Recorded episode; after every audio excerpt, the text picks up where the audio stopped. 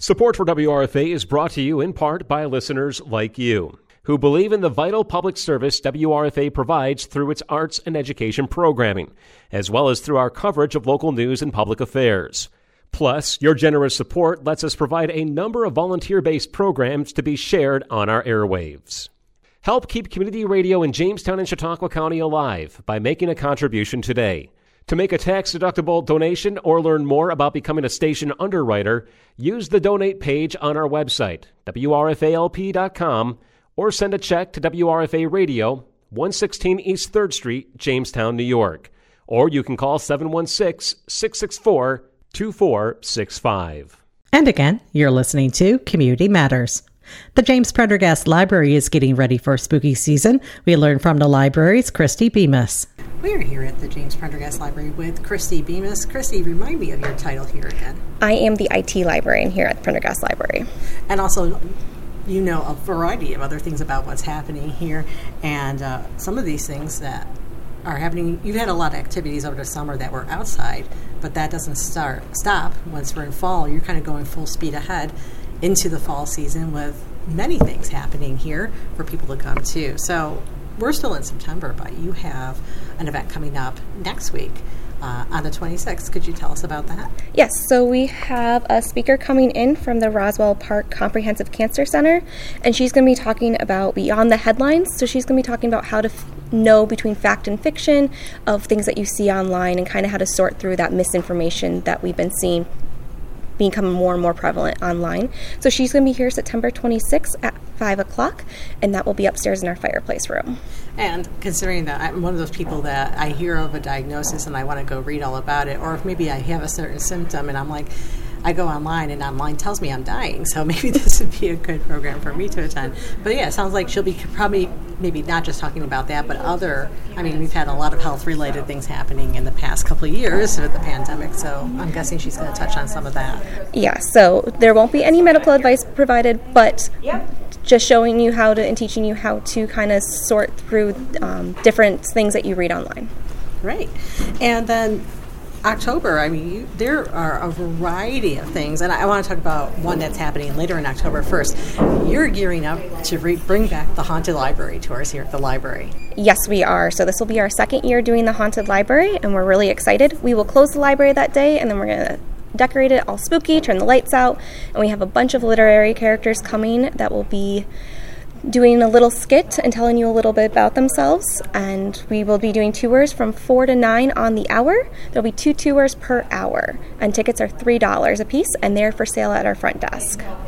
Can you give a sneak peek to maybe some of the literary characters we could expect to see on the tour? So I believe the Haunted Horseman is supposed to be coming, but uh, I do know for sure that the Queen of Hearts from Alice in Wonderland will be there. Do you encourage people to dress up for this? Is it more for just other people to, for the to characters of the, from the books themselves to be dressed up? So this is open to all ages, families, and everyone. And if you want to come and dress up, that's perfectly fine. You are not required to dress up, so come how you're comfortable. But this is geared for ages five and up, really. Mm-hmm. And can people buy the tickets right, right here at the library? Yes, you can buy them. Come straight to our ref- front desk, and the tickets will be available there. Great. But this is not the only event that you have happening in October. Uh, tell us about some of the other things you have coming up. So, for part of our Murray Bob initiative, education initiative, we are partnering with the Jamestown Public Market, and they're going to talk about shopping local and how to preserve your harvest from things that you might buy at the farmers market. And that will be happening Monday, October 16th from 5 to 7.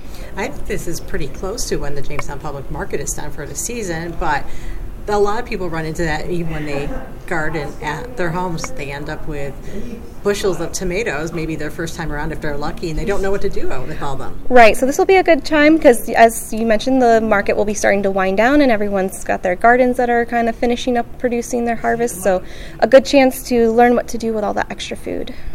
What else will that um, event feature? Will it have just someone speaking or?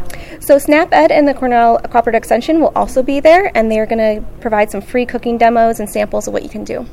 Excellent. Do people need to sign up in advance for this one? I don't believe there's a sign up for that. Don't quote me. But this is a free event. This is a free event. Wonderful. And uh, you also have uh, some other activities happening with the library. I think you, there's another book that's going to be read with one of the reading groups. So our Books and Brews is still ongoing. This is the book club that meets at Brazil on the second Wednesday of the month. So our next meeting will be October 10th from 5:30 to 6:30, and they will be reading Small Mercies this month. Who was Small Mercies by? Dennis Lehane. Oh, okay. Did- Is it? Is this a? Well, obviously, if it's taking place at the bar, I'm going to guess this is for people 21 and older. So this is an adult uh, book club. We do not provide food and drink, but you're welcome to purchase food and drink from Brazil or the lab. But that's where they like to gather. I see. So, thinking of programs where we had kids reading, well, and adults too, uh, you were in charge of the summer reading program, and we're looking for how did things go this past summer? So, our summer reading program was excellent this year. Uh, we had over 600 children that participated. Most of those were, or at least over half of those, were in our LEAP programs. So, we partnered with all the LEAP programs, and overall, all the kids read over 1,167,000 minutes this summer, which is our highest total ever. And then in our teen program, we had 44 teens that participated, and that's nearly double our highest participation in the past. And then our adult program was knocked out of the park this year. Uh, the adult bingo sheets that we did were really successful, and we had the most adults ever participate, and that was at 80 adults registered and participating. And overall, adults read 312 books this summer. This is like really exciting news because you never know how something new is going to go. And the bingo sheet was the new thing for the adults. With uh, kids, is that the number of uh, obviously the number of minutes is just staggering. That's so cool that it's over one million. Uh, was there more kids that participated this year, probably because of the LEAP program? So, our overall participation wasn't necessarily up, but the amount of minutes read per child was up. So, between the amount of reading and activities that they do at Leap Camp and then the kids that come into the library that just read, read, read, and read, we saw the numbers go up. How do you, how are you feeling about next year when you launch summer reading? Pretty good. We'll see what we can do to increase participation even more and get even more excitement. And we're really excited about the adult program and keeping that going next year. That's really cool. And then, uh, is there anything else happening in October that people should know about? So we talked a little bit about the adults. So on the children's side, we are doing a story time and costume parade on October 28th. That's a Saturday, and it will be from 12:30 to 1:30. And then I believe the teens are also going to do a make an edible haunted house on October 25th from 4:30 to 6:30. And of course, we always have our teen crafting and our makerspace going on all each week. And these events are all free, and if people want to look online, there'll probably be more information if they need to register. Correct. So all of our events are free to attend. Um, registration, you can always call us at the library to see if you need to register, or check out our website at prendergastlibrary.org for more information. Chrissy, is there anything else that you'd like to talk about? Um, I think that's mostly it. Don't forget, we do have our movie nights have returned. So we have um, family movie night on October 20th at 4:30. They're going to watch Hotel Transylvania, and then our teen movie night is on October 13th, and they're going to watch Dungeons and Dragons: Honor Among Thieves. And our adult movie night is going to be on October 6th, and they're going to watch The Woman King. Yeah, Great. Well, Chrissy, thank you so much for talking to us and giving us all the details on everything happening at the Prendergast Library this fall. Thank you for having me.